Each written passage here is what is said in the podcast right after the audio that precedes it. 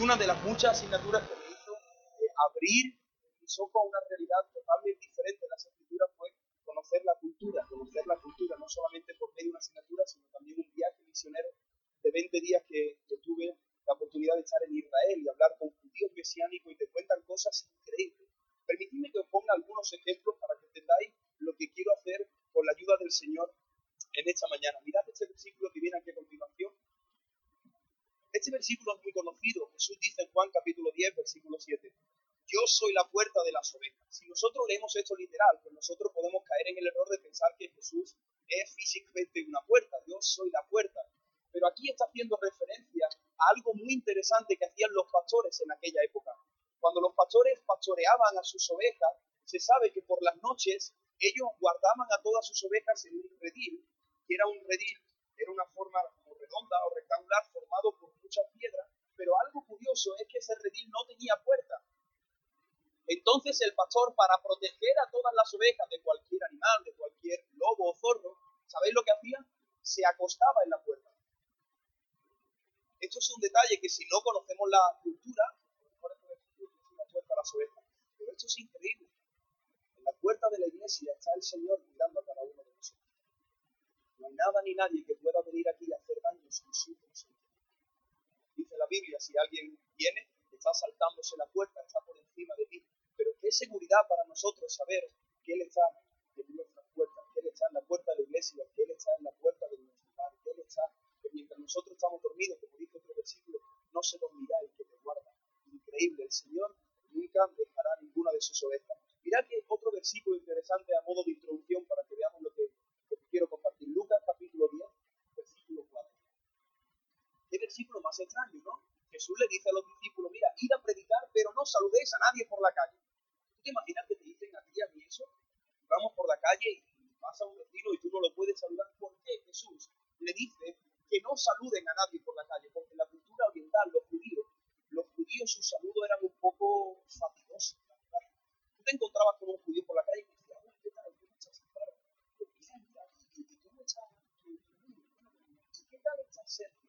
¿Y qué tal está tu cuñada? ¿Y qué tal está tu sobrino? ¿Y qué tal te va en el McDonald's? ¿Y qué tal? Entonces los judíos eran muy pesados. Te preguntaban por tu vecino, te preguntaban por el tío padre, te preguntaban por un montón de personas. Los saludos entre los judíos duraban mucho, pero es que no termina ahí. Es que cuando yo termino de preguntarle, ahora le toca a ella. Bueno, ¿y tú qué tal? ¿Y cómo va la iglesia? ¿Y cómo está tu mujer? ¿Y cuánto le queda para el parto? ¿Y qué tal la gitana? ¿Y qué tal los hechos? Claro, Jesús dice, mira, cuando salgáis a predicar, que tengáis a saludar, no hay que partir ¿no? Pero todo eso solamente podemos entenderlo por entendiendo un poco la cultura judía. Y el tercer y último ejemplo que quiero mostraros es un pasaje que a mí me quebrantó el corazón de una manera muy especial. En Juan capítulo 13, versículo 26 dice, respondiendo Jesús, está hablando de la última cena, dice, al quien yo le diere el pan mojado, aquel es. Y mojando el pan, lo dio a Judas Iscariote, hijo de Simón. ¿Qué significa ese versículo que tanto hemos escuchado? Dice Jesús, ¿no? Él está alrededor de todos sus discípulos y él está diciendo a algunos de los que están más cerca, le dice, al que yo le dé el pan mojado, ese es el que me va a negar, el que me va a traicionar, eso no lo escucharon todos. Pero tú sabes lo que hizo Jesús esa última noche. Jesús coge el cuenco donde estaba toda la comida, y aquí nosotros en Andalucía sí que entendemos eso, porque aquellos que nos gusta mojar con el pan, sabemos que eso es increíble. Cuando ya ha terminado la comida y queda ahí toda la sustancia, eso último es espectacular. Así que Jesús coge, coge el cuenco con toda la comida y el último miajón de pan lo moja entero con toda la sustancia, con todo el sabor, y se lo da a Judas. ¿Qué significaba esto para un judío? Mirad, cuando un judío estaba en una casa y era el anfitrión, era el protagonista, y estaba rodeado de muchas personas, lo último que hacía en la cena era entregarle el pan a alguien. Esto lo hacían todos los judíos. Y con eso le estaba diciendo a esa persona, tú eres muy especial para mí. Me alegro que estés aquí. Gracias por estar entre nosotros. Te amo con todo mi corazón. Eso fue lo último que escuchó Judas de Jesús. Judas, el que está planeando matar al Eterno por 30 monedas de plata, está recibiendo las últimas palabras de Jesús, porque Jesús es amor hasta el final. Jesús coge y le dice, gracias Judas por estos tres años. Gracias por estar aquí con nosotros. Increíble, ¿no? Cómo es el Señor. Sabiendo que lo iban a traicionar, pero Él no paga con la misma moneda. ¿Por qué quiero compartir todo eso? Porque, hermanos, hoy, eh, hoy quiero compartir un mensaje con vosotros que a mí personalmente me ha cambiado eh, la vida en uno de los actos o ceremonias más importantes que tenemos los cristianos evangélicos, como es la mesa del Señor.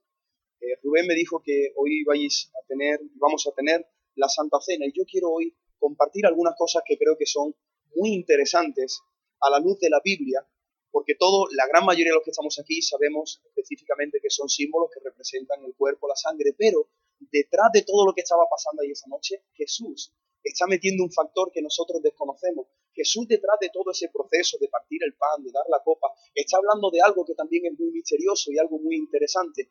Y Jesús está comparando las, la última cena del Señor con las bodas del Cordero. Jesús está haciendo referencia también a la boda. Y permitidme que por medio de esta predicación os explique los tres procesos que se hacían en una boda judía, ¿vale?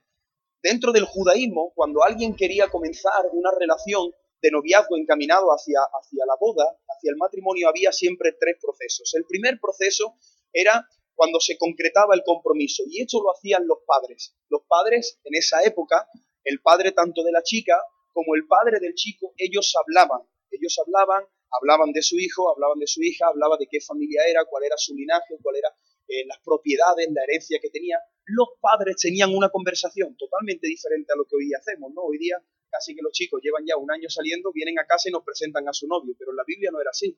La Biblia los padres tenían mucha importancia y creo que esto es muy importante. Abro aquí un pequeño paréntesis. En los noviazgos es muy importante la opinión de los padres y que los padres tomen eh, también eh, en medio de esa conversación, en medio de esa etapa, que puedan también dar su opinión, dar su consejo a los padres. Pero en el judaísmo los padres eran los primeros que se hablaban. Este era el primer paso, se concretaba el compromiso. Ellos llegaban a un mutuo acuerdo para luego quedar un día y que los chicos pudieran estar juntos y tener como una entrevista familiar y ver si eh, esta relación seguía avanzando. El segundo proceso era la reunión que se tenía entre las dos familias en casa de los padres de la chica. ¿Vale? La chica ha escuchado de que su padre pues está interesado en, unir a las dos familias y que hay un chico que es pretendiente, así que ellos quedaban, preparaban una cena y ahí se veían todo. Imagínate lo nervioso que estaba tanto el chico como la chica. Ahí está la, cena preparada. No sé si han hecho un plato típico o si han pedido en el Telepizza eh, una pizza sabor barbacoa. No lo sé, no lo sé qué es lo que cenaban ahí. Me gusta mucho la pizza sabor barbacoa, ¿eh? por eso digo esto. Pero ahí está una noche especial, han puesto las velas, han puesto los cubiertos, lo han puesto todo. Y ahora hay algo muy, muy bonito.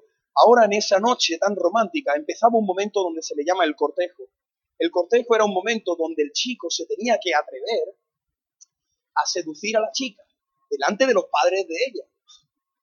El chico tenía que empezar a hablar y, por decirlo aquí en un, eh, vocabulario que nosotros entendamos, como a, tratar de, ganársela, ¿no? De, conquistarla, ¿no? Entonces el chico, pues imagínate, pues se presentaba, hablaba con los padres, le decía cosas a la chica interesantes. Eh, imagínate, ¿no? Que él se sienta y te dice, bueno, pues mira, pues yo, yo ni estudio, ni trabajo, yo lo que hago todos los días, que me levanto a la una de la tarde, veo si mi madre ha hecho la comida, luego me acuesto otra vez después de ver los deportes cuatro, y por la tarde me voy un rato con los colegas al parque. Yo creo que el padre decía, campeón, ya te puedes ir. ¿Tú te imaginas que el chico le dice, venga, cuéntanos un poco quién eres? Pero si por el contrario el chico pues decía, mira, soy un chico trabajador, sé un oficio, estoy estudiando tal, eh, estoy aprendiendo también un idioma, sé tocar el violín y la pandereta a la vez. Eh, no sé, ¿no? el chico empieza a, contar algunas cualidades. Entonces, pues ahí si parecía interesante, pues la conversación seguía avanzando y la chica pues ya iba prestando atención y sobre todo los padres. Qué interesante, ¿no? La Biblia dice en Jeremías capítulo 20, Jeremías capítulo 20, versículo 7, dice, me sedujiste, oh Señor, y fui seducido. ¿Sabéis lo que hace Jesús cuando Él se presenta delante de ti? Te enamora. Es increíble. Si hay alguien aquí que no conoce a Jesús, Jesús cuando se presenta delante de tu camino, Él no, como muchas veces nosotros, Él no empieza a ponerte normas y te dice tienes que cambiar eso, no, Él te enamora. Jesús, Jesús es un ser tan espectacular que cuando se presenta delante de una persona que no lo conoce, lo enamora. Dice Jeremías, tú me sedujiste y fui seducido. En otro versículo dice, me atrajiste a ti con, lazos de amor. El Señor nunca nos coge de la mano en contra de nuestra voluntad. El Señor nunca nos viola. El Señor nunca eh, hace algo que nosotros no queremos. El Señor se presenta como un príncipe. El Señor se presenta como bello entre los bellos, el unigénito, aquel que quita el pecado del mundo, aquel que cuando tú y yo estábamos metidos en la, miseria de este mundo, cuando no tenía, nuestras vidas no tenían sentido, cuando no sabíamos qué hacer, cuando estábamos en ansiedad, en depresión, Cristo vino y nos enamoró a muchos de los que estamos aquí. Él, como dice el salmista, cambió nuestro lamento en baile, quitó nuestras vestimentas de luto y nos ha vestido de fiesta. Cristo, el mensaje del Evangelio, siempre tenemos que presentarlo así, no de manera legalista. ¿Por qué? Porque cuando Cristo te enamora, entonces tú de manera voluntaria te pones bajo su yugo. Cuando Cristo te toma del corazón, tú le dices al Señor, Señor, ¿qué quieres que haga? Es muy diferente presentar el Evangelio así, a decir, no, no, no, no, no, no, tienes que hacer, tienes que hacer, tienes que hacer. Eso es lo que le pasa lamentablemente a muchos de nuestros jóvenes que piensan que Dios es un Dios legalista, un Dios aguafiesta, un Dios que lo único que quiere es quitarte, quitarte, quitarte. No, Dios quiere darte, darte, bendecirte, abrazarte, amarte.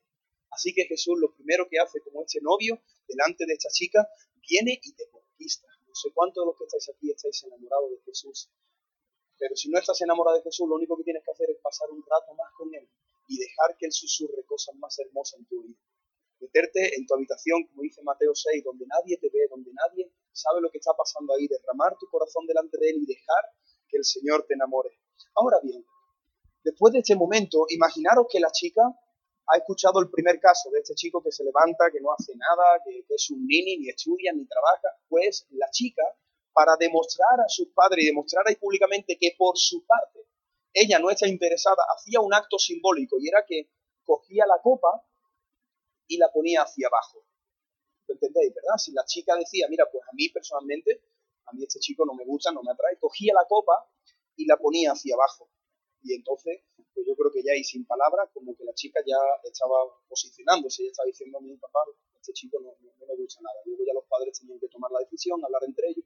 Pero sí por el contrario, sí por el contrario, la chica, cuando él empezaba a hablar y la chica le empezaba a salir un brillo en sus ojos, una sonrisa así un poco tontona. Y la chica se empezaba a poner un poco nerviosa y se ponía colorada. La chica cogía la copa y señalaba y ahora empezaba la cena y era algo muy importante. Los judíos en ese momento hacían algo especial. Todos empezaban a comer, pero a partir de ese momento el chico y la chica durante toda la noche bebían de la misma copa. Ellos bebían de la misma copa, ponían una copa y ellos ya empezaban a beber de la misma copa. Qué interesante, ¿no? Mirad lo que dice Mateo 26, 27 y 28.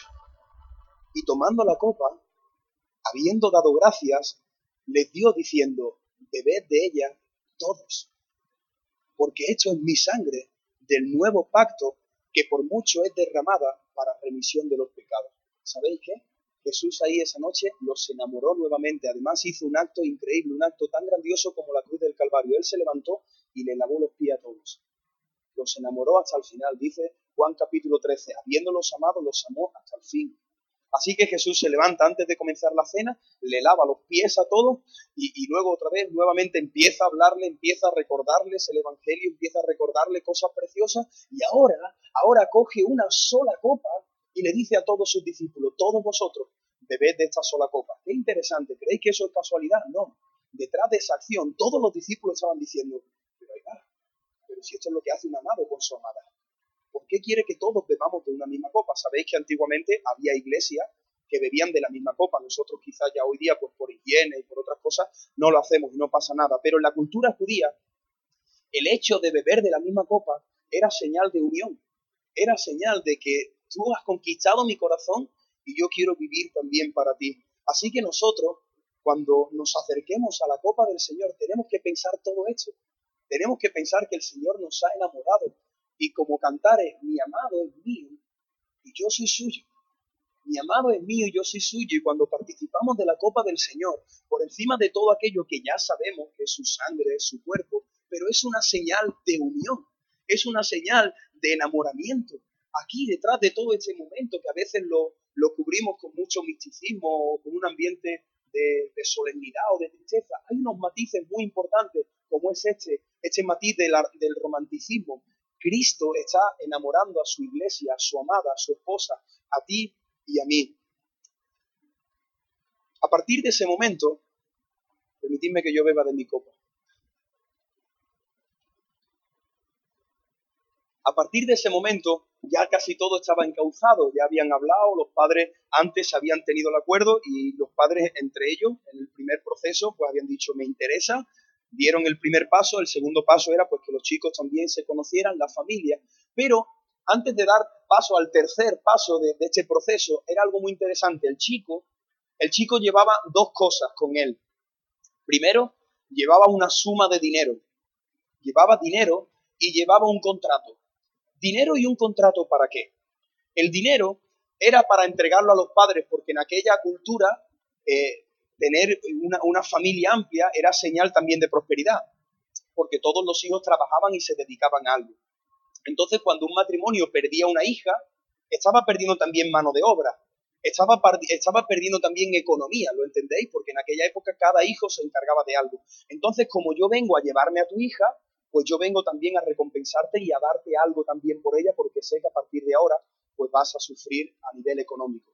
Entonces él llevaba una dote, a esto se le dice la dote, se le conocía entre los judíos. Él llevaba una suma de dinero, esto se ve también en otros pasajes en el Antiguo Testamento, donde había que dar la dote. Pero lo segundo, muy interesante, es que llevaba elaborado un contrato legal, era un contrato legal.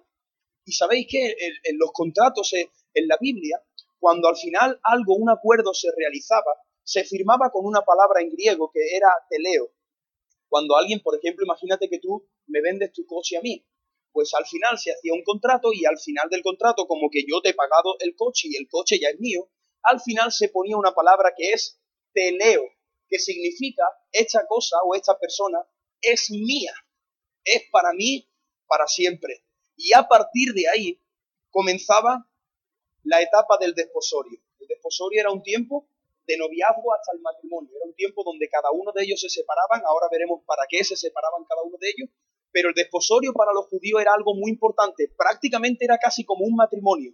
Por eso acordáis que José y María dice, estando desposados, ¿acordáis ese pasaje? Estando desposados, pues como José vio que su mujer se había quedado embarazada, pues él pensó que le había sido infiel y pensó dejar a su mujer. El desposorio era algo que tenía mucho peso y mucho valor dentro del judaísmo, era algo mucho más profundo que el noviazgo en nuestra cultura.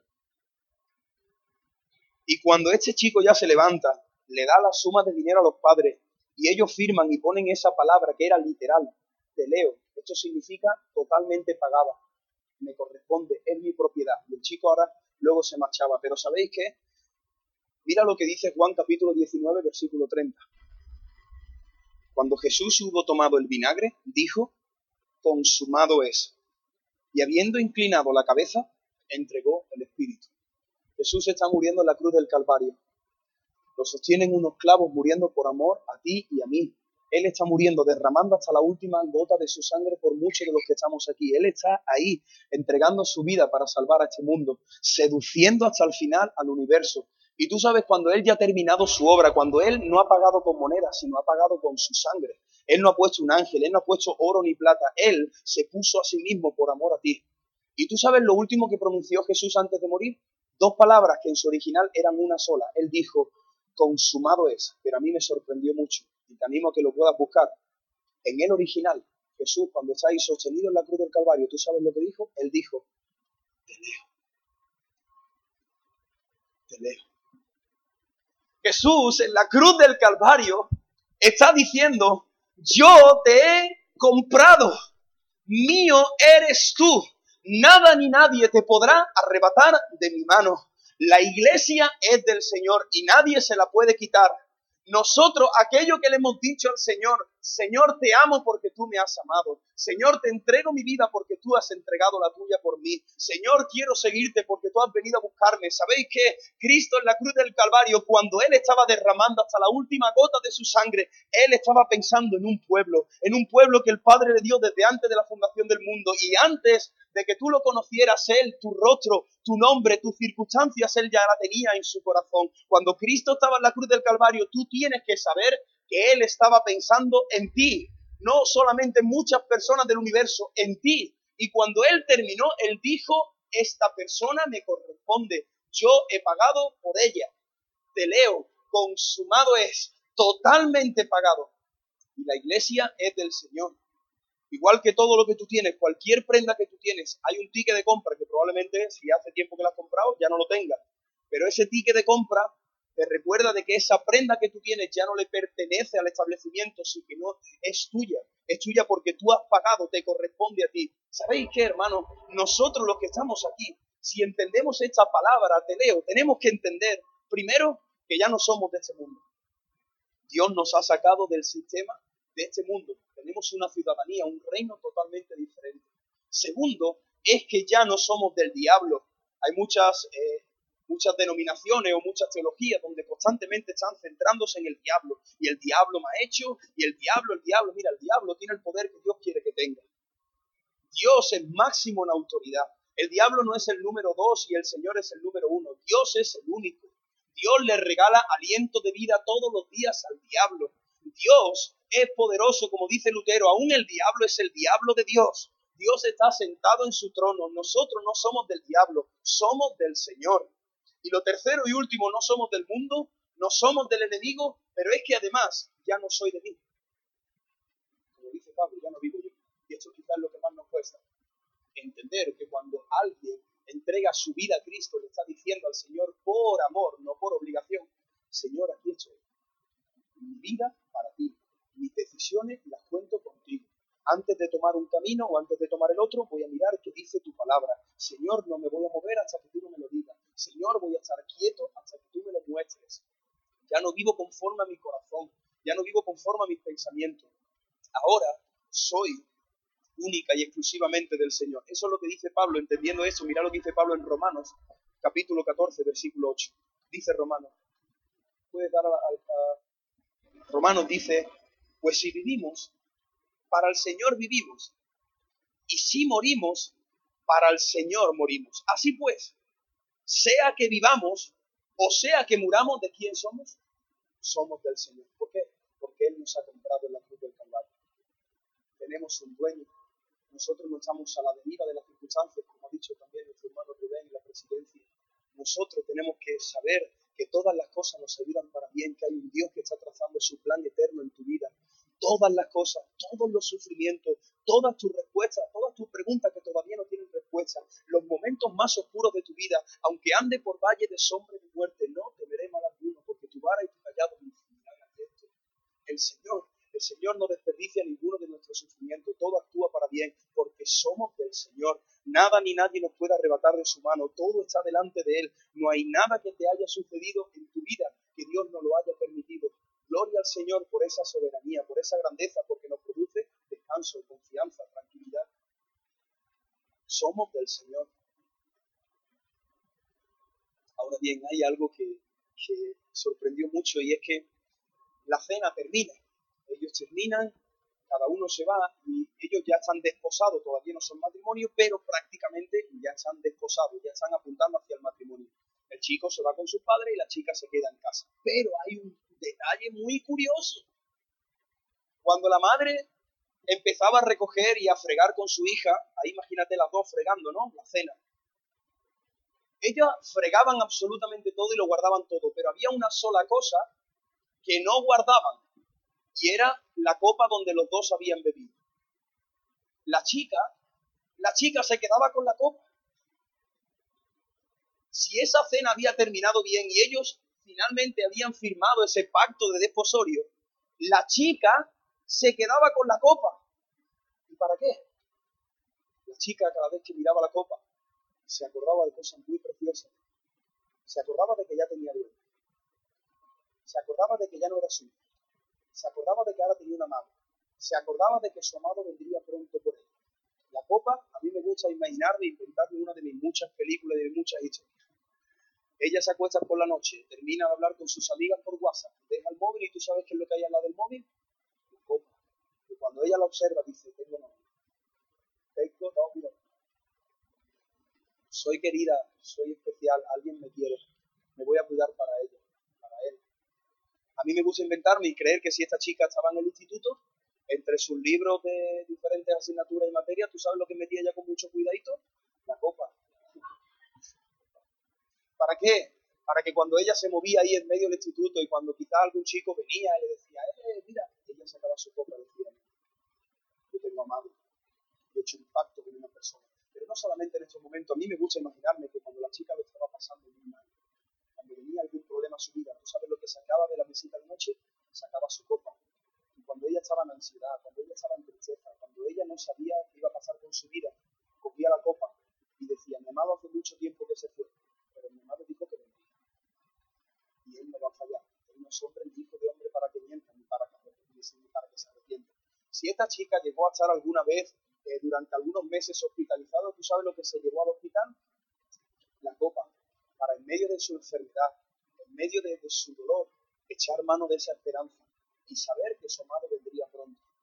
Iglesia del Señor, no sé si esto está produciendo en ti eh, gozo o, algo de parte del Señor. A mí eso me, transformó, porque creo, creo que cada uno de nosotros tenemos que recordar cada vez que veamos estos pequeños pasitos que nuestro amado viene pronto, que somos de Él. En los momentos de tristeza, ¿sabéis qué tenemos que hacer? Recordar la copa. En los momentos donde vienen crisis de fe, que tú dices, Señor, me habré vuelto yo a Dios. En medio de esas situaciones donde tú incluso luchas con Dios y peleas con Dios y no entiendes lo que te está pasando, tú sabes lo que tienes que hacer, sacar la copa del Señor y decir, Señor, nadie me va a quitar esa noche que tuvimos juntos. Nadie me va a arrebatar los piropos que me dijiste el primer día. Nadie me puede borrar de mi corazón la primera vez que me hablaron de ti. Yo ahora lo estoy pasando muy mal. Estoy pensando incluso dejar la iglesia. Estoy tomando ansiolítico. Estoy por los suelos. Pero ¿sabes qué? Hoy decido sacar la copa. Hoy decido sacar la copa y recordar que yo dependo que yo soy. Y Señor, aunque, aunque tú no vengas, aunque el problema se esté alargando en el tiempo, estoy en tus Estoy en tus manos. No sé si ahora entendéis un poco más este pasaje de Primera de Corintios, capítulo 11 Mira lo que dice Primera de Corintios. Asimismo también tomó la copa después de haber cenado, diciendo, esta copa es el nuevo pacto en mi sangre. Haced esto todas las veces que la bebiereis en memoria de mí. Así pues, todas las veces que comiereis este pan y bebiereis de esta copa, la muerte del Señor anunciáis hasta cuándo? Que Él venga. No sé si sabéis que en la iglesia primitiva no es como muchos de nosotros, no sé cómo lo hacéis aquí. Nosotros normalmente celebramos la mesa del Señor una vez al mes. No sé si aquí también lo suelen hacer así, pero en la iglesia primitiva no era así. De hecho, en la iglesia primitiva, cada vez que ellos se reunían, celebraban la mesa del Señor. Cuando ellos estaban juntos, celebraban la mesa del Señor. Cada sábado o cada domingo que se reunían, dice, haced hecho todas las veces que y que reuniereis en memoria de mí. Era algo que ellos tenían muy presente. De hecho, en alguna ocasión, yo he estado en casa con algunas personas muy especiales, muy íntimas, y nosotros, después de un tiempo donde hemos estado cenando y hemos estado compartiendo y hablando del Señor y la presencia del Señor nos ha visitado ahí en el salón de casa, pues yo ahí en confianza con nuestra familia hemos sacado el pan y el vino y hemos dicho, recordemos al Señor, recordemos su muerte, pero recordemos también su llegada. A veces cogemos estos símbolos que eran tan importantes y algo tan natural y algo y lo volvemos una liturgia, un protocolo. Y tenemos que tener mucho cuidado con caer en ese error de perder la esencia de lo que es realmente participar de la, de la mesa del Señor, participar de la copa y del pan. Y si os dais cuenta, este versículo que tengo aquí en mi espalda dice algo muy interesante. Y yo con esto no quiero ser polémico, pero sí que te quiero llevar a meditar en esto. Normalmente cuando nos acercamos a la mesa del Señor, hasta antes de yo estudiar esto en profundidad, normalmente yo solía acercarme al Señor o acercarme a, la mesa del Señor con mucha reverencia, con mucho, mucho silencio, meditando en lo que Cristo hizo, y eso está bien, y eso está bien. Pero yo me acuerdo que durante un tiempo en mi vida, yo no sé cómo lo, lo haces tú, pero yo siempre pues pensaba en Cristo, lo que Cristo hizo en la cruz del Calvario, todo lo que sufrió, su muerte, su sufrimiento, y entonces en, esa, en ese ambiente yo participaba de la mesa del Señor. Eso está bien, pero creo que está incompleto. ¿Por qué, hermano? Porque Dios, Dios no quiere que cuando se repartan estos símbolos, esto se convierta en un tanatorio porque dice el versículo, estáis recordando la muerte hasta que Él venga. Nosotros tenemos que acercarnos a los símbolos del Señor, por supuesto, por supuesto, pensando en que el justo murió por el injusto, el inocente muriendo por el culpable, por supuesto, pero ¿sabéis qué? Yo no puedo convertir este momento, este acto en tristeza para mi alma. Jesús le dice a las mujeres que lo buscaron en la tumba, ¿por qué? ¿Por qué buscáis entre los muertos aquel que vive? Hermano, cuando nosotros estamos aquí participando de la mesa del Señor, nosotros finalmente tenemos que terminar con una sonrisa en nuestro rostro, sabiendo que nuestro Cristo no está muerto, que Él vive, que Él reina y que Él viene pronto por nosotros. Nosotros no estamos aquí y, participamos de hecho con tristeza en nuestra alma, Señor, tú moriste, sí, Señor, tú moriste para darme vida a mí, pero además tú venciste en la muerte, tú estás triunfando, tú estás a la diestra del Padre, Señor, tú estás glorificado y tú vienes por mí. Y eso me produce ánimo, me produce alegría, me produce gozo, produce en mí una nueva canción, produce en mí ganas de orar, ganas de salir de aquí y decir, Señor, gracias, porque esta semana yo entiendo que el Dios muerto ahora está vivo y viene de mi lado. Así que tenemos que participar de la mesa del Señor recordando todo esto hasta que Él venga, porque el Señor viene pronto. El segundo proceso terminaba con la salida de cada uno de ellos. ¿Sabéis lo que hacía el chico? El chico se regresaba con su padre y normalmente en el judaísmo el padre, eh, normalmente los judíos solían tener como parcelas o tierras, propiedades familiares y normalmente casi siempre la familia vivían juntas, una cerca de otra, el padre, la propiedad de los hijos, en el mismo terreno del padre, el padre compraba un terreno y ahí iban edificando cada uno de sus hijos. Así que el, chico lo que hacía era irse con el padre para preparar una morada, para preparar una casa, para cuando él nuevamente trajera a su esposa y comenzar una vida con ella. Mira lo que dice Juan capítulo 14, versículos 2 y 3. En la casa de mi padre, ¿en la casa de quién? En la casa de mi padre muchas moradas hay. Y si así no fuera, si no fuera así, pues yo lo hubiera dicho. Pero yo voy a preparar lugar para vosotros. Y si yo me fuere y yo preparare un lugar, obviamente yo es que voy a venir otra vez. Y cuando venga, ¿sabéis qué voy a hacer? Os voy a tomar a mí mismo para que donde yo estoy, vosotros también estéis. Abro aquí un pequeño paréntesis, esto nos diferencia mucho de la doctrina de los testigos de Jehová, por ejemplo, que dicen que solo 144.000 van a estar allí. Aquí dice, no, donde yo estoy, tú también vas a estar. Donde yo estoy, tú también vas a estar. No hay número como la carnicería y se acaba con el 144.000. No, donde yo estoy, tú también vas a estar. Qué, qué precioso pasaje. Y Cristo, ahora esto es un misterio, pero la Biblia dice que Cristo durante este tiempo que no viene, el cielo está siendo preparado, de hecho ya está preparado para nosotros. Y esto también nos, nos produce mucho ánimo, mucho consuelo. Yo no sé cómo es tu casa, si tu casa es grande, si es pequeña, si vives eh, en una casa de VPO, si vives de alquiler, o no lo sé, pero sabéis que nuestra mirada tiene que estar puesta en esa morada que el Señor tiene para nosotros. Nosotros, la casa de Cristiano Ronaldo, la casa de Madonna y la casa de los artistas se va a quedar como la casita del perro, al lado de lo que nosotros vamos a tener. Es increíble, el Señor tiene cosas impresionantes para cada uno de nosotros. Él está preparando morada, Él está preparando algo para ti, para ti, y lo está haciendo con mucho gusto. No sé si hace tiempo veíais un programa de, no me acuerdo cómo se llamaba el título, lo, vi en alguna ocasión, pero trataba de una familia que tenía su casa en ruinas. ¿Alguien se acuerda de ese programa? La casa la tenía en ruina, entonces el programa venía, se llevaban a, a la familia a un hotel durante 15 días y, me gustaba mucho sobre todo el final, el final, porque ellos trabajaban, ¿no? Porque se iba acabando el tiempo. Y cuando entraban en la casa entraba un equipo de todo, de electricista, de hecho, de, de, decoración, y entonces iban a contrarreloj, iba, quedan dos días, y entonces trabajaban por la noche, pero por fin llega el día, llega la familia, se presenta después de 15 días, la casa era un desastre, pero abren la puerta. Y es increíble verle, el brillo en los ojos al matrimonio Muchos se ponían de rodillas a llorar, no se lo creían lo que había pasado con su casa. Los niños salían corriendo para ver su dormitorio y casi que cuando abrían el dormitorio, su dormitorio era Disneylandia, porque es que le habían faltaba Mickey. increíble, le habían dado un cambio a la casa.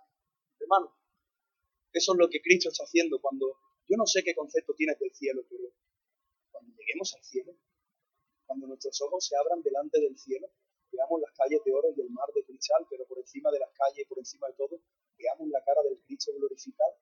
Eso va a ser espectacular. Eso va a ser espectacular. Yo siempre, cuando pienso en el cielo, creo que por ese motivo, yo creo que la gente cuando tú sales a evangelizar dice, es que yo no conozco a nadie que haya estado en el cielo y haya venido para contarlo. ¿Habéis escuchado alguna vez? Yo le digo, tío, perdóname esta expresión, tío, es que nadie que esté allí va a querer venir aquí. Nadie que vea al cielo mira, ni tu padre, ni tu madre, ni tu hermano, ni tu hijo, nadie. Si Dios le dijera, mira, ¿quieres hacer una visita el domingo? Dice, no, no, lo espero aquí que venga. ¿Quién se va a querer venir del cielo?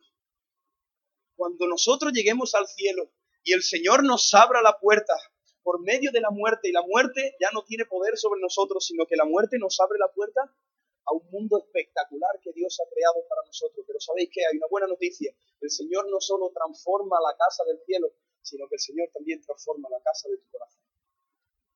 Mi corazón estaba igual de sucio, igual de destrozado que la casa que os he contado antes. Pero sabéis que el día que el Señor vino empezó a ordenar cada parte de mi, corazón. Cada una de, de las habitaciones, incluso aquella habitación que yo tenía cerrada, hermética de mi pasado, con recuerdos, con traumas, el Señor vino y con delicadeza, con dulzura, Él puso toda su mano sobre mi corazón y fue decorando mi vida. Gloria al Señor, porque el Señor hace una nueva criatura de todos nosotros. Y eso es lo que el Señor hace. El Señor está trabajando en nosotros, pero el Señor también en el cielo está preparando algo espectacular para nosotros. Y algo curioso es que eh, cuando, eh, cuando el chico estaba ahí preparando, cuando el chico estaba preparando la casa, el propio chico no sabía cuándo podía ir a buscar a la novia. Esto no era la decisión del chico. ¿Sabéis quién tomaba la decisión? El padre.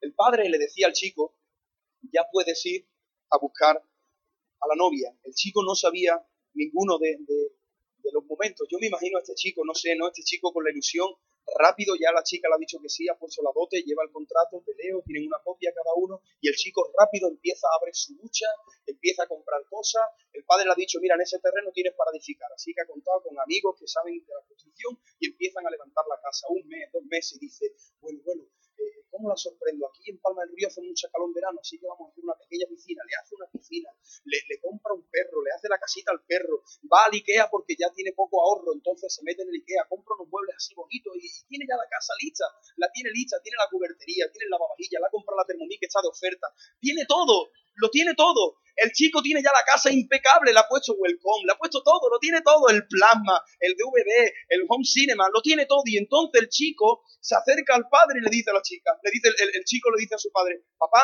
ya tengo la casa, mándame, mándame que voy por ella. Y el padre dice, no, todavía no. Pero papá, pero mira, mira, papá, pero mira la casa, pero me queda algo, no, todavía no. El chico, el chico no sabía cuándo podía ir a buscar a la chica. Eso era una decisión que tomaba el Padre. Mirá qué interesante este versículo, Marcos 13, 32. ¿Qué dice Marcos 13, 32? Dice, pero de aquel día y de la hora nadie sabe, ni aun los ángeles que están en el cielo, ni el Hijo, sino el Padre. Qué interesante. Este misterio de cuando Dios corre el telón a este lado de la, de la eternidad es una responsabilidad del Padre. Dios Padre es el que dicta los tiempos. Jesucristo tiene otra función, pero Dios es el que va marcando su kairos, su tiempo. El Señor es el único que sabe cuándo termina la historia de la humanidad, cuándo viene el Apocalipsis, cuándo viene el Armagedón, cuándo viene el fin de los tiempos, cuándo Cristo viene de nuevo. Eso es un misterio, eso es algo que en la Trinidad le corresponde a la persona del Padre. Pero desde ese momento que el chico estaba preparando la casa, ¿sabéis lo que hacía la chica todo ese tiempo? La chica no estaba eh, perdiendo el tiempo. La chica estaba siendo instruida entre muchas mujeres para enseñarla a ser una buena mujer. Le estaban enseñando el oficio, le estaban enseñando los que hacer. A lo mejor si esta chica, pues imagínate, si esta chica no sabía cocinar o si esta chica no sabía coser, pues entre varias mujeres, mujeres maduras, sus propias familias, sus padres, estaban trabajando en la chica para convertirla en una señora, en una mujer, para que cuando este hombre viniera por ella, esta chica fuera realmente una mujer. Mira lo que dice Mateo capítulo 25, versículo 10. Pero mientras ellas iban a comprar, vino el esposo. Y las que estaban preparadas entraron con él a las bodas y se cerró la puerta. Nosotros, ¿qué tenemos que estar haciendo ahora mismo hasta que el Señor venga? Nosotros tenemos que seguir trabajando en nuestras vidas. Nosotros tenemos que seguir siendo moldeados y como iglesia, porque dice el Señor que el Señor viene por una iglesia limpia, una iglesia sin mancha, una iglesia resplandeciente. Nuestra función ahora mismo es cuidar a la iglesia del Señor y cuidar nuestra propia vida. Mientras el Señor viene, cada uno de nosotros tenemos un trabajo arduo que hacer y es prepararnos para que cuando Él venga, Él nos vea preparado, Él vea que realmente lo estamos esperando. Y el tercer y último punto, y con esto termino, era cuando ya finalmente ya todo estaba listo. La casa estaba lista, la propiedad estaba lista, la chica también estaba ya preparada. En esta etapa final, en el momento menos esperado, el, chico está ahí, no sé si está dormido, está despierto, pero el padre se acerca, golpea la puerta, le dice, Juan Carlos, o Paco, yo qué sé, mira, vete a buscar a tu mujer. En ese momento él se ponía, imagínate, súper nervioso, llevaba a lo mejor meses, llevaba años. Él cogía un grupo de amigos y literalmente se iba a buscar a su amada. Es curioso, los comentarios y los libros de cultura judía dicen, dicen que las novias, esto es algo cultural, tú imagínate que fuera así en nuestro contexto, dicen que los judíos en una época, las novias tenían que estar siempre preparadas para cuando el novio viniera a celebrar la boda. ¿Tú te imaginas? Tú te acuestas por la noche con el maquillaje, con las extensiones, el pelo y casi el pelo, ¿no? Porque tú dices, ¿y si, esta noche? Y entonces ahí estás tú, vestida, que era una princesa, como, como las actrices de las películas, ¿no? Que se levantan ya y tú dices, qué guapa es, sí, por la mañana nadie es guapo. Pero ellas, ellas tenían, eh, en la percha tenían el, el traje, los zapatitos puestos, y entonces ellas estaban, yo creo que siempre, todas las noches, como diciendo, será hoy, y además es que algo muy curioso que he leído en varios libros, eso es muy extraño, ¿eh? Dice que casi siempre el novio era algo que era como por darle una sorpresa. Por ejemplo, en México están los mariachis, ¿no? Yo solo lo, he visto porque estaba allí en México. Entonces, un amado quiere darle una sorpresa a la amada y la novia está durmiendo y las 3 de la mañana, las 3 de la mañana, está durmiendo, entra un grupo de mariachis. Que yo no sé si una sorpresa o me matan. A mí entran 15 hombres con los gorros y magdalena y a, mí, a, mí, a mí no me agrada, a mí no me agrada. Pero en México eso es algo precioso. Tú a las 3 de la mañana y entran 15 hombres con, con un bigote hasta aquí y tocando. Son cosas culturales. Pues los judíos... oh. Bueno, eh, los judíos tenían esa costumbre. Y entonces dicen que por la noche pues imaginaros, si tú estás aquí en San Lucas y varias de ellas, varias personas están esperando a su novio, pues todas las mujeres esperando, no será hoy, no será hoy.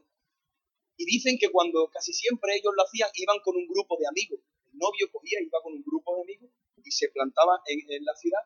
Y en ese tiempo llevaban, un sofá, ¿sabéis lo que es? No? El cuerno este del, car del carnero, que lo utilizaba mucho, era como el sonido de una trompeta. Entonces ellos tocaban y dicen muchos libros que el novio en la calle, en el, en el silencio de la noche, gritaba el, nombre de su amada para despertarla. Imagínate, ¿no? Que entra escuchando Macarena, Carmen Mari, Toñi. Entonces, ahí están. Si, en, por la barriada o por aquella zona hay seis mujeres a lo mejor que, que están esperando, pues pum, se despiertan y, ah, no, este está buscando a Toñi. Y se acuesta otra vez porque dice, este no es el mío. Pero curiosamente, los novios llegaban y hacían eso, iban con un grupo de amigos, tocaban fuerte un sonido y pronunciaban fuerte el nombre de su amada. Entonces cuando la amada estaba dormida y escuchaba el, el jaleo, escuchaba ese sonido, pero sobre todo escuchaba su nombre, yo creo que ella se ponía súper feliz. Ella rápido se preparaba y decía que me caso. Qué interesante, ¿no? Dice Primera Tesalonicenses, capítulo 4. Mira lo que dice este versículo. Porque el Señor mismo con voz de mando con voz de arcángel y con trompeta de Dios, descenderá del cielo y los muertos en Cristo resucitarán primero. Y luego nosotros los que vivimos, los que hayamos quedado, seremos arrebatados juntamente con ellos en las nubes para recibir al Señor en el aire y así estaremos siempre con el Señor. Esto que estoy diciendo detrás de esa parodia es una realidad. Dentro de muy poco, si el Señor le place, tú y yo vamos a escuchar, el mundo entero va a escuchar un sonido. Y todos nosotros, de la misma manera que ahora el universo entero sale ahora mismo a la calle y si mira hacia arriba ve el sol y la luna según en, el, en la ciudad donde se encuentre, todo ojo le verá. Dentro de muy poco, créeme, que nuestro amado vendrá. Y hay de aquellos que dicen, bueno, pues como mi amado ya estamos en el 2016 y todavía no viene, pues yo ni voy a preparar el traje, ni voy a, tener preparado el vestido, ni voy a tener preparados los zapatos, ni me voy a peinar. Eso sería algo muy negligente. Eso sería no estar deseando que tu amado viniera. Y me da la sensación que hay muchos cristianos, la gran mayoría de los cristianos, viven su vida pensando que vamos a estar aquí siempre. Somos muy pocos los que estamos en esta sala, seguro que en lo que llevamos del 2016 hemos pensado en el cielo. ¿Cuántas de las veces tú piensas en querer ir para allá? Hay muchos cristianos, Yo he escuchado a cristianos decir barbaridades, yo he escuchado a cristianos decir, yo quiero que el Señor venga, pero antes me gustaría casarme. Yo quiero que el Señor venga, pero antes me gustaría tener un hijo. O yo quiero que el Señor venga. La verdad es que yo quiero que el Señor venga, pero antes me gustaría ver a mi hijo graduarse. Mira, lo que voy a decir ahora a lo mejor va a ser muy, muy fuerte y muy violento, pero nosotros en tres semanas, tres, cuatro semanas, estamos esperando el nacimiento de nuestra hija. Yo prefiero ver al Señor hoy que a mi hija. Amén. barbaridad, ¿no? Yo prefiero, yo prefiero, si el Señor me dice, vengo hoy, o quiere, no, Señor, vengo hoy, Maranata, vengo hoy, estoy deseando de verte, estoy deseando de estar contigo, Señor, estoy deseando de que esto termine, el sufrimiento, eh, la aflicción, el dolor, el llanto. Señor, tengo que entender, y muchas veces parece que el cielo nos da miedo. Hay cristianos que no quieren ir al cielo cuando tendría que ser todo lo contrario. Tendríamos que decir cada mañana, Señor, ven pronto. Señor, ven por mí. Señor, quiero verte. Señor, quiero estar ahí en ese sitio tan espectacular. Señor, tu rostro para mí es más importante que el rostro de mi mujer y el rostro de mis hijos. Amarás al Señor tu Dios con todo tu corazón y por encima de todas tus cosas. Así que yo no sé qué es lo que hay en tu corazón, si realmente tú te estás preparando para que el Señor venga por ti. Y quiero decir algo para ir terminando. Probablemente, no lo sé, probablemente el Señor no venga físicamente mientras nosotros estemos aquí. Pero siempre digo algo, sea que el Señor venga o no venga, lo que sí está claro es que nosotros vamos a Él. Y eso sí que no sabemos el día, y puede ser hoy. Quizás el Señor no venga hoy por su iglesia, pero quizás tú hoy sí te vayas con Él. La pregunta es, ¿tú estás preparado para irte con Él? ¿Tu corazón está preparado? ¿Tú estás como esa esposa con tu aceite, esperando a tu amado, teniendo tu vida en orden, tu corazón en paz con muchas personas, habiendo perdonado a las personas, no debiéndole nada a nadie? ¿Tu relación con el Señor está bien para que si Él te llama hoy a su presencia, tú le digas al Señor, Señor, aquí estoy, vengo delante de ti? no tengo nada oculto, estoy bien, con manos limpias me presento delante de ti. Así que si el Señor no viene, que no sé si va a venir o no va a venir en nuestra vida, me refiero, lo que sí está claro es que nosotros dentro de muy poquito, la Biblia dice que nuestra vida es como neblina. Hoy estamos, mañana no estamos. Así que yo animo a todos los que me estéis escuchando a que preparéis vuestra vida como la prepara una novia para verse con su novio. Prepara tu vida, guarda tu corazón, limpia tu corazón, ordena no solamente lo externo, lo más importante, ordena lo interno, porque el Señor lo que mira es el corazón. Y termina cuando ese hombre llegaba y se llevaba a su amada y cogía a su esposa y cogía ya a esta mujer, dice que se iba. ¿Y sabéis dónde se iba? Se iba a la casa del padre porque allí no solamente le había preparado una casa increíble, le había preparado una fiesta espectacular y comenzaba la boda. La boda. Yo no sé a cuántos de los que estáis aquí os gustan las fiestas. A mí me encantan las fiestas, la verdad. Me encantan las fiestas en buen sentido y una fiesta sana pero me encanta, soy una persona que, me, encanta la vida, me encanta disfrutar, me encanta reír, me encanta disfrutar con los jóvenes, me encanta bailar, me encanta la vida. El cristiano es aquel que disfruta de la vida más que nadie. Y el cristiano es aquel que disfruta las fiestas. Y el cristiano es aquel, yo no sé cuando tú vas a una boda, pero cuando yo voy a una boda yo disfruto mucho por todo lo que está pasando, por ver dos personas que se unen en santo matrimonio, eh, sobre todo porque como muchísimo, me encanta comer, me encanta comer y, voy, voy persiguiendo al hombre de la bandeja, yo voy detrás de él y voy hablándole y me hago amigo para que, que cuando salga por una puerta me busque. A mí me encanta una boda. Me encanta una boda, de verdad. y a veces tiene una boda y a mí me está cansada y me dice, cariño, estoy cansada. Digo, cuéntate en el coche. No. Es que me encanta la boda, cariño. Es que no tenemos otra boda hasta dentro de tres meses. Hermano, ¿por qué digo esto? Porque si, yo no sé si tú has estado, me imagino que sí, hemos estado en boda y hemos estado en fiesta donde nos hemos alegrado, ¿verdad? Y hemos disfrutado, si se te ha casado tu hijo o si se ha casado alguien que tú querías, tú estás contento, están los hermanos ahí, la paz del Señor, hay algo, hay algo especial ese día. ¿Cómo van a ser las bodas con el Señor? Y además, la Biblia dice que la boda, esa sensación de fiesta, de armonía, de júbilo, eso es el estado del cielo. Por eso termino esta predicación con uno de los últimos capítulos de la Biblia que nos dice cómo va a ser nuestra situación cuando estemos con el Señor. Dice Apocalipsis 19, del 7 en adelante. Gocémonos y alegrémonos y démosle gloria, porque han llegado las bodas del Cordero y su esposa, tú y yo, su esposa se ha preparado y a ella se le ha concedido que se vista de lino fino, limpio y resplandeciente. Y en el versículo 9, el que está a continuación, dice, bienaventurados los que son llamados a la cena de las bodas del Cordero. Iglesia del Señor, hoy el Señor te está recordando que en tu chaqueta, en tu bolso, tienes una invitación. Estás invitado a la boda de Cristo. Y Cristo se casa contigo. Tú eres la novia. No faltes, no te lo pierdas, no llegues fea, no llegues con el, con el traje doblado, no llegues con el maquillaje bien puesta. Cristo se casa contigo. Cristo se casa conmigo. No somos los invitados, somos los segundos protagonistas de la boda. El novio y nosotros. Así que igual que cuando tú recibes una invitación de alguien que tú tienes ganas de ir a la boda, ojalá hoy salgas de aquí diciendo, el Señor me ha invitado a su boda. Y no solamente me ha invitado a su boda, es que me caso con Él. Me caso con Cristo. Cristo es para mí, yo soy suyo y todos nosotros dentro de muy poco, yo ahora en 15, 20 minutos me marcho y me voy para Córdoba, pero dentro de muy poco las despedidas no existirán. Sergio ya no estará en el otro lado del mundo, estaremos todos juntos, todos juntos, adorando al Señor. La lágrima, el sufrimiento, la tristeza, la despedida, que no nos gusta a nadie porque Dios no nos ha creado para la despedida. Dios nos ha creado para que estemos juntos, para que disfrutemos. Todo eso, dentro de muy poco, lo estaremos disfrutando. Así que prepárate, hay un galardón, hay un premio, hay una boda, hay algo espectacular para ti si estás viviendo de espaldas al Señor, si tu vida está en desorden, hay algo precioso por lo que cuidarte, hay algo precioso por lo que vivir en santidad. Acércate en ese día a la mesa del Señor entendiendo toda esta simbología que muchos ya conocíamos y otros que quizás hoy el Señor pues nos habla muchas cosas.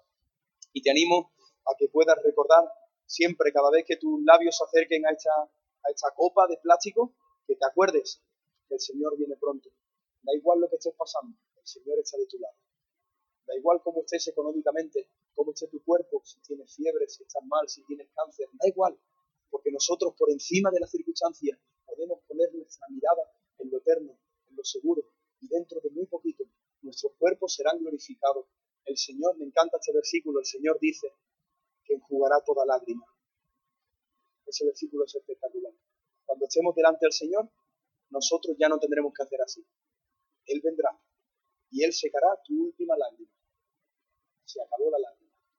Nunca más. Lágrimas de nuestros ojos saldrán por tristeza, sino por alegría. ¿Qué os parece si inclinamos nuestros rostros y ya Rubén, porque pase para iniciar la mesa del Señor o lo que tengáis previsto? Señor, te damos gracias. Gracias por esta mañana.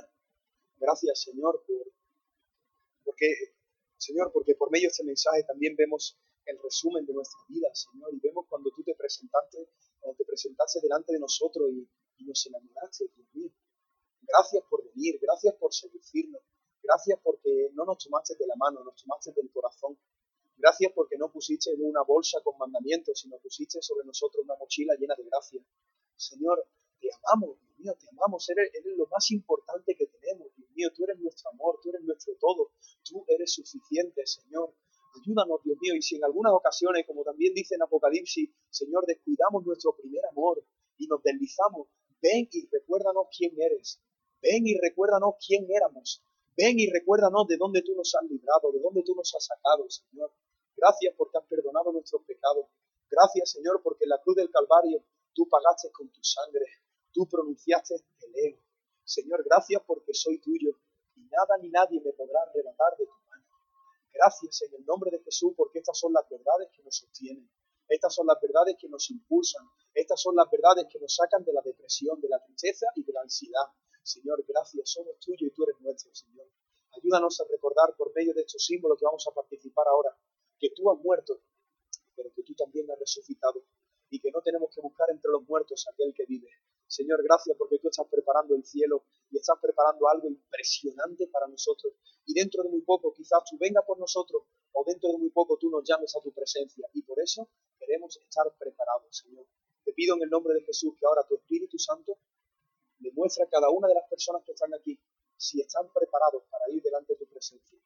Hermano que me estás escuchando y alma que me estás escuchando, si hoy Dios te llamara a su presencia, si tú crees que hay algo en tu corazón que te avergonzaría, que Dios te lo pidiera o que Dios te lo mostrara, arrepiéntete, pídele perdón al Señor, vuélvete a Él. Si hay alguien aquí que le está dando la espalda al Señor, Si hay alguien aquí que ha descuidado su relación con el Señor, hoy es día de salvación para ti. Hoy el Señor está extendiendo su gracia y como dice su palabra, nuevas son cada mañana sus misericordias. Da igual lo que hiciste ayer, la misericordia de Dios está hoy aquí delante de ti. Abrázate a ella, corre a su brazo. Señor, restaura la vida de aquellas personas que estén mal. Anima a los que estén desanimados. Trae gozo, Señor, a los que estén abatidos. Señor, en el nombre de Jesús, ministranos ahora y que mientras participamos de la mesa del Señor, tu Espíritu Santo en nosotros, Señor, haga cosas preciosas. Te alabamos y te bendecimos en el nombre de Jesús. Amén.